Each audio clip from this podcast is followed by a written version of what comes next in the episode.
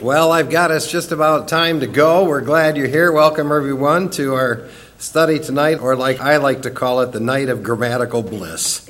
That's, that's what I like to call this night. We're glad you're here tonight, and thank you for coming. Before we get into our study tonight, let's pray. Father, we thank you for your word, your people who've come out tonight because they care about the scriptures and they are serious about the scriptures, Lord, or they wouldn't be in this study.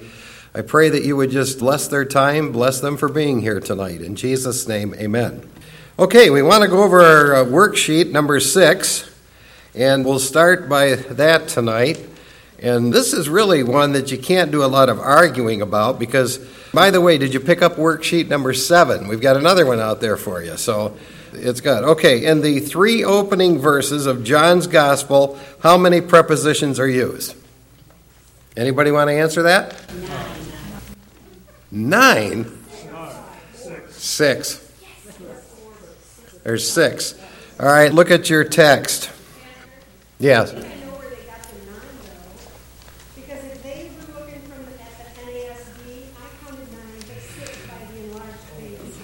The deal is this sheet right here.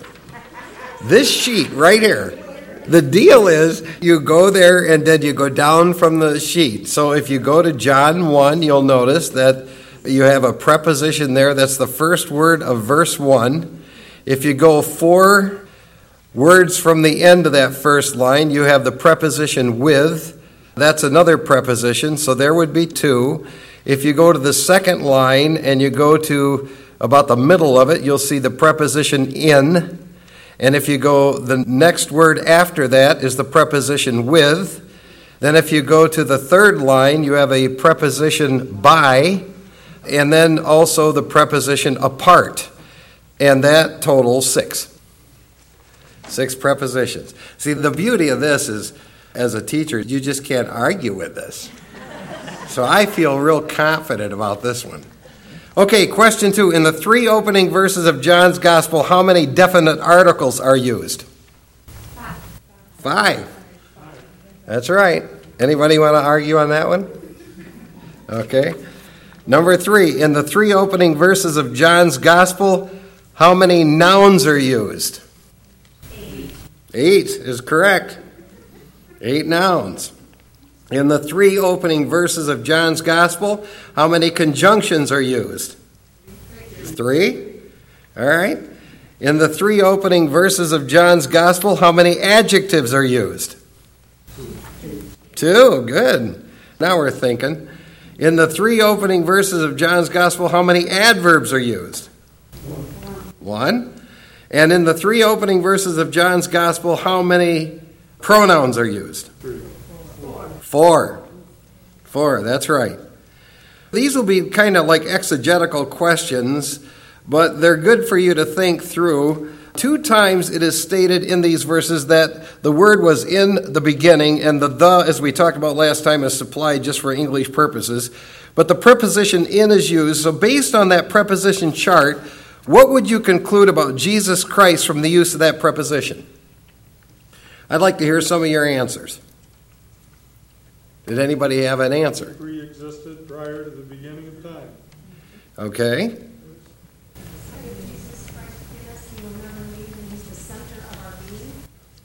Okay. Wherever the beginning is, he is there. Did you hear that? No. He's nailed it. You're all good. You're all okay on that, but say it louder, Tim, because this is one time you're right. the whole group would like to know that. We want to celebrate this moment with you.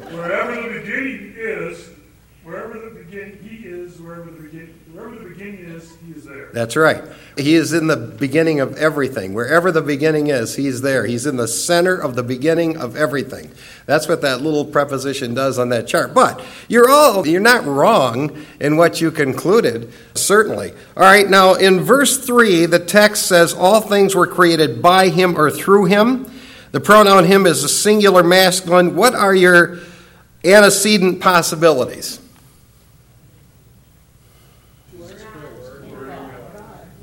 That's correct. So, if you build a theology on that point, masculine singular word, masculine singular God, what would we conclude then in that? We would conclude that Him refers to the Word, who's Jesus Christ, who's God. You can actually get that, and that's all legitimate grammatical thinking in regard to that text. See, you did well on this, so I'm real pleased with this study tonight. All right, let's move on. We're talking about the article, the, the word the. And it is a very important word. It's the most used word in the New Testament. It is never used in a meaningless way, as we mentioned last time. As Dr. Dan Wallace said, it's used over 20,000 times in the New Testament, and it's used to emphasize identity and point out something specific. When you read that little word the, that's what it's designed to do. If an article is not there, it doesn't lessen things like perhaps in English. If an article's not there, it just basically is saying this is the character and quality of something, and it's just coming at it from a different angle. And the illustration you can use, any illustration, if you say there is the car, the car, you're specifically identifying a car. But if you say there is a car, what you're saying in the text of Scripture is there is everything, the character and quality of what makes a car a car. So you're emphasizing something a little bit different. Now, we said that there are a variety of ways that an article the may be used. It can be used to point out a specific person or object, and we cited some examples of that. And then, secondly, an article may be used to point out a previous reference. I'd like you to go to John chapter 4. John chapter 4. Now, sometimes when you're reading a text, the writer will use an article to have you identify what he's talking about in the whole context previously. So he'll use an article, the, to let you know I'm talking about that very thing that was just mentioned earlier. And John chapter 4, I think, is a great illustration of that. And I kind of want to start reading at verse 10, and I want to go down through, I think, verse 14.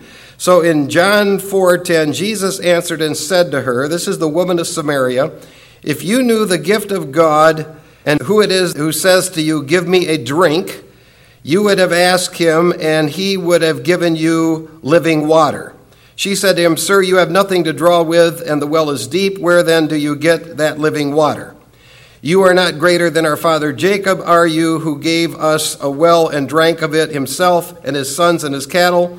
Jesus answered and said to her, Everyone who drinks of this water will thirst again, but whoever drinks of the water that I will give him shall never thirst, but the water that I will give him will become in him a well of water springing up to eternal life. Now, what you have here is a discussion between the Lord Jesus Christ and the Samaritan woman. And Jesus tells the Samaritan woman that he's in a position to give her living water. And when he says that in verse 10, I can give you living water, he doesn't use the article the there. But in verse 11, you'll notice she said to him, Sir, you have nothing to draw with. The well is deep. So where do you get that or the living water? She's referring in the context to the water he's talking about. She thinks it's the water in the well, of course, but she doesn't know what type of water he's talking about. But when she uses that particular article, the, or it's translated that, she's referring to what's previously mentioned. Now, you have another article before water, so now when you get down in the context, the article becomes contextually critical because in verse 13, everyone who drinks of this water will thirst again, but whoever drinks of the water, the water, well, what water is he talking about? The living water that he could give someone who believes in him. He's developing this thought, and that article, the, becomes very critical to keeping this in a context, realizing he's talking about the same water that he told this woman. It's not the physical water from the well, it's living water that he could give her everlasting life. And that's what he says in verse 14 I can give you a living water that will spring up to everlasting or eternal life. That article goes right back to verse 10 and keeps connecting us to that context. Now, probably most people would read that and figure that out. You wouldn't necessarily need to spot the articles to come to that conclusion or conviction. But having the article there certainly puts it right in that context and it takes us back to the water that Jesus is speaking of. Now, you'll notice in John chapter 4, as long as we're open there, you'll notice in John 4, verse 40, that we read, So when the Samaritans came to Jesus, they were asking him to stay with them, and he stayed there two days. And then you'll notice in verse 43, after the two days. So there you have the article the. Well, what's he doing there? Well, what John is doing is he's saying that the Samaritans wanted him to stay. And when they first, in verse 40, when the Samaritans came, they were asking him to stay with them, and he stayed there two days. He doesn't use the article there, but then he does use it in verse 43 to say, I stayed there those same two days that they wanted me to stay, and after the two days I went forth and went into Galilee. So, what is the article doing? It's referring back to something previously mentioned. That's what we're learning here. It goes back to something that's been previously mentioned.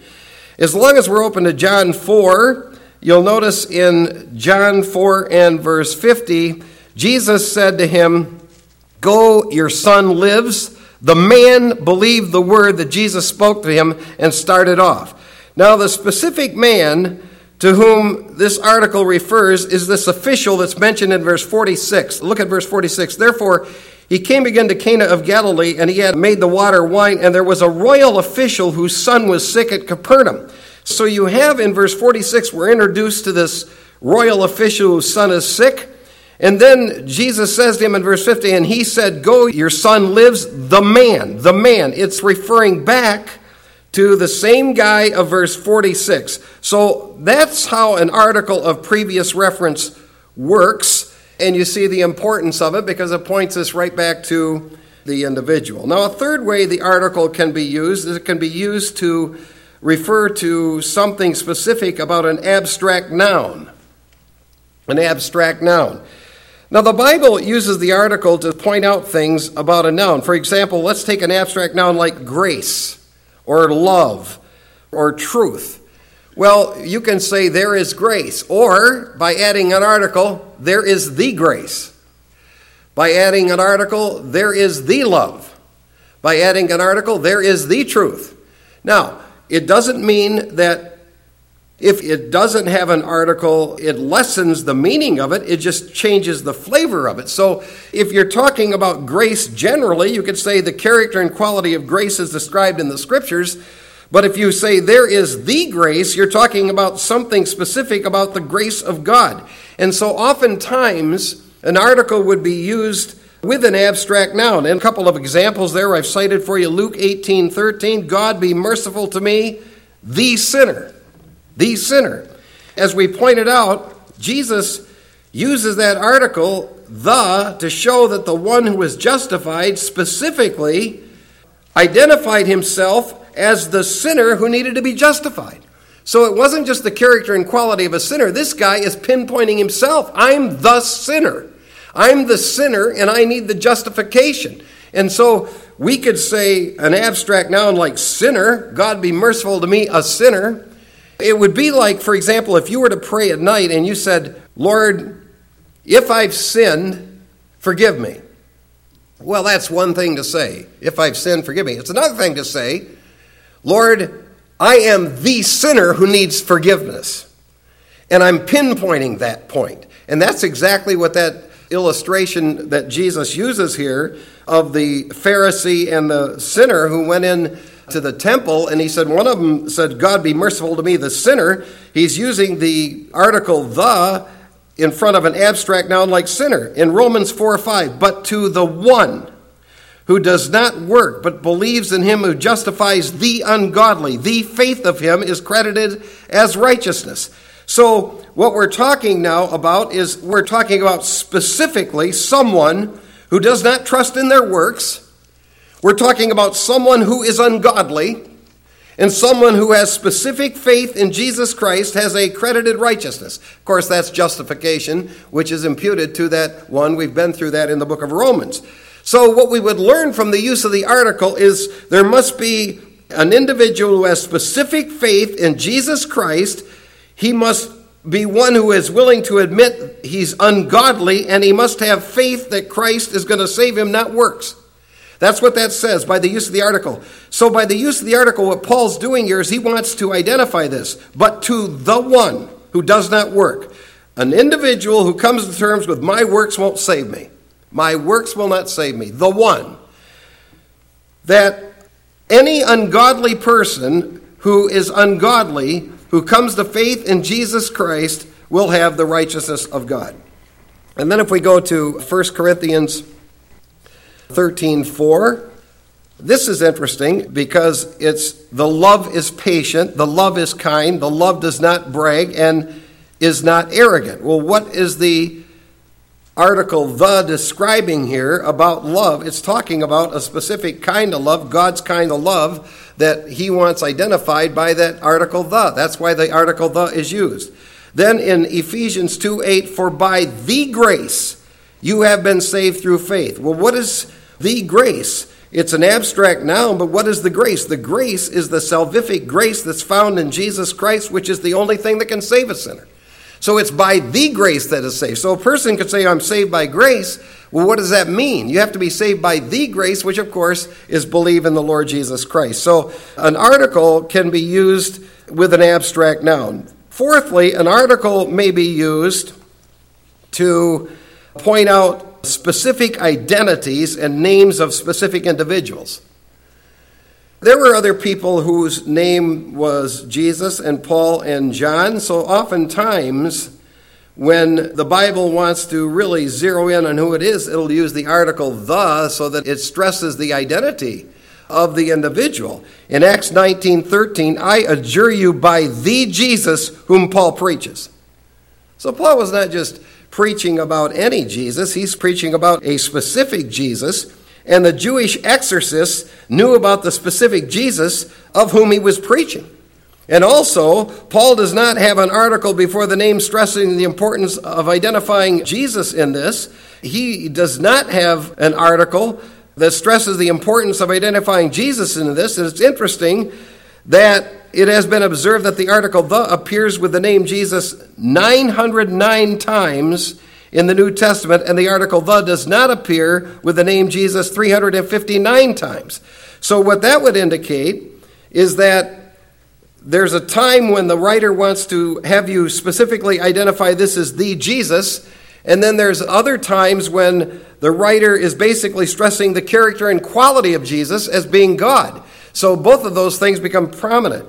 In Romans 9 5, the Christ is the one who is God blessed forever and we've been over that one, and it is specifically identifying Christ who is God blessed forever. And then you have in Colossians 4:11 also Jesus who is the called Justus. Now this is fascinating. I want you to go to that one. Go to Colossians chapter 4. Apparently there's this guy in Colossians chapter 4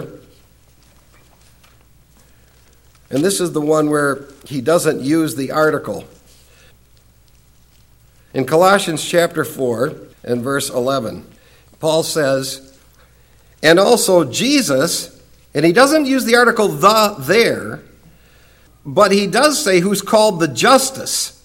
So Jesus, he doesn't use the article. So apparently there was a guy in the Colossian church whose name was Jesus, but he's not the Jesus who gives salvation. He was the Jesus who's called the Justus.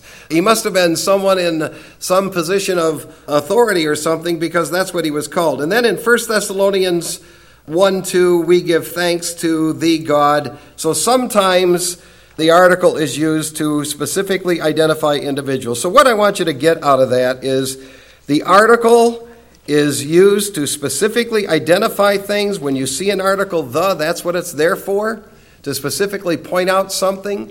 And also, when it's not there, it doesn't lessen the meaning, it just changes the flavor of it.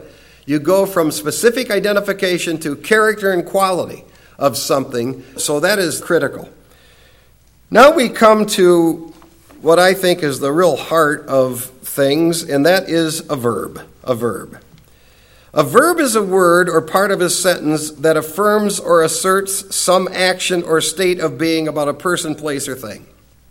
Roy Zuck, in his book Basic Bible Interpretation, said the verb asserts something about what the noun or pronoun is or what the noun or pronoun does. And being able to spot verbs is a key to understanding the Bible, and without verbs, there's no precision, and you wouldn't understand precise action or precise meaning. For example, take Genesis 1 1. In the beginning, God created the heaven and the earth. All right, take the verb create out of there.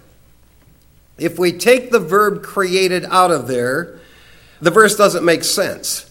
You have in the beginning God, the heaven, the earth. And you'd say, well, what does that mean? What does that mean? In the beginning, God, the heaven, the earth. But by adding the verb created, that changes the whole dynamic of the meaning, and we know precisely what it means. Now, there are two types of verbs, and there are two specific types of verbs categorically speaking. The first type is what is called an action verb. Now, an action verb is just what you think it would be. It expresses some type of action in regard to the subject. And when it comes to action verbs, you have two kinds. We'll lay it out, we'll explain it so you'll clearly understand it. First of all, there are what is called transitive action verb or verb action, transitive verb action. And that requires an object. For example, if I say I threw, I threw what? A transitive verb demands I have to have an object of something. I threw a ball. A transitive verb simply means I have to have a direct object of the action. Let me give you a great illustration of this from the book of Matthew, and we can really show you the point if you go over to Matthew chapter 10 for just a second. Matthew chapter 10. I think here's a great illustration of a transitive verb that you need in a context that the Lord Jesus uses he uses a series of transitive verbs right here that have to have some type of object because he's sending his disciples out. He's sending out his 12 to the house of Israel. And in verse 8, he goes, Heal the sick, raise the dead, cleanse the lepers, cast out demons. Okay, so he uses a series here of verbs heal, raise, cleanse, cast out. Now, if Jesus just said heal, raise, cleanse, cast out, they wouldn't know what he meant. I'm sending you out. There you go. Heal, raise, cleanse, cast out. Cast out what? Heal what? Cleanse what? I mean, you have to have some type of object. That's what a transitive verb is. So he uses a transitive verb heal the sick, raise the dead, cleanse the lepers, cast out the demons. By the way, I want you to notice this with our study of articles. You'll notice if you're reading a New American Standard Bible that the articles the in verse 8 are in the italics. That's because the New American Standard is a very accurate translation. If you're reading a King James Version or a New International Version here tonight, you'll notice they're not in italics. So, in other words, what you're reading, if you're reading that, is heal the sick, raise the dead, cleanse the lepers, cast out demons. All right, it literally reads heal sick, raise dead, cleanse lepers, cast out demons. Now, the point I want to make here is that that's how precise the New American Standard Bible is, which is why we use it in this church. We've tried to explain that over the years, but that's why we use that particular translation. So if he would have just said to the guys, using a verb that isn't a transitive verb, if he'd have just said, you go and heal, raise, cleanse, and cast out. They would have left with questions well, what's he talking about? What's he want us to heal? What's he want us to cast out? What's he want us to cleanse? What's he talking about? So a transitive verb makes the verbs make sense. And a transitive verb demands you have to have an object. That's what a transitive verb is. It's an action verb, but you have to have an object. In Mark 8:23. Let's go over to that one. Mark 8:23.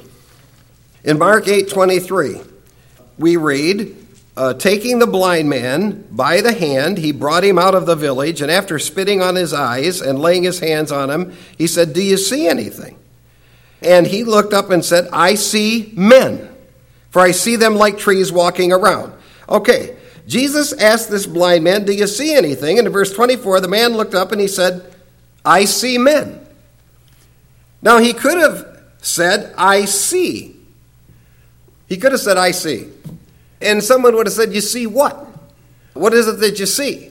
And so the object of what he sees was the men, which makes that a transitive verb. A transitive verb needs an object in order to give meaning to the action, as it were. Let's go to another one, Acts 16:30. If you go over there, this is a pretty familiar one to you, Acts 16:30.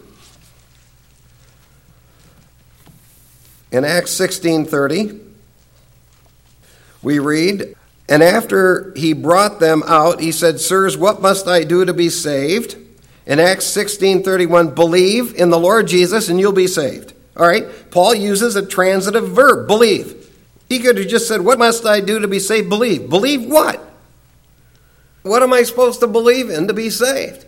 Well, he's giving an object to what they need to believe in, which of course is the Lord Jesus, and you'll be saved. So a transitive verb believe requires some object of faith, which is Jesus Christ. Let's go to one more tonight, and then we'll wrap it up here. Let's go to 1 Corinthians 15 3. 1 Corinthians 15 3. Now we know from 1 Corinthians 15 1. Now I make known to you, brethren, the gospel which I preached to you, which also you received, and which also you stand. Verse 3 For I delivered to you as of first importance what I also received, that Christ died for our sins. Paul could have just said, Christ died.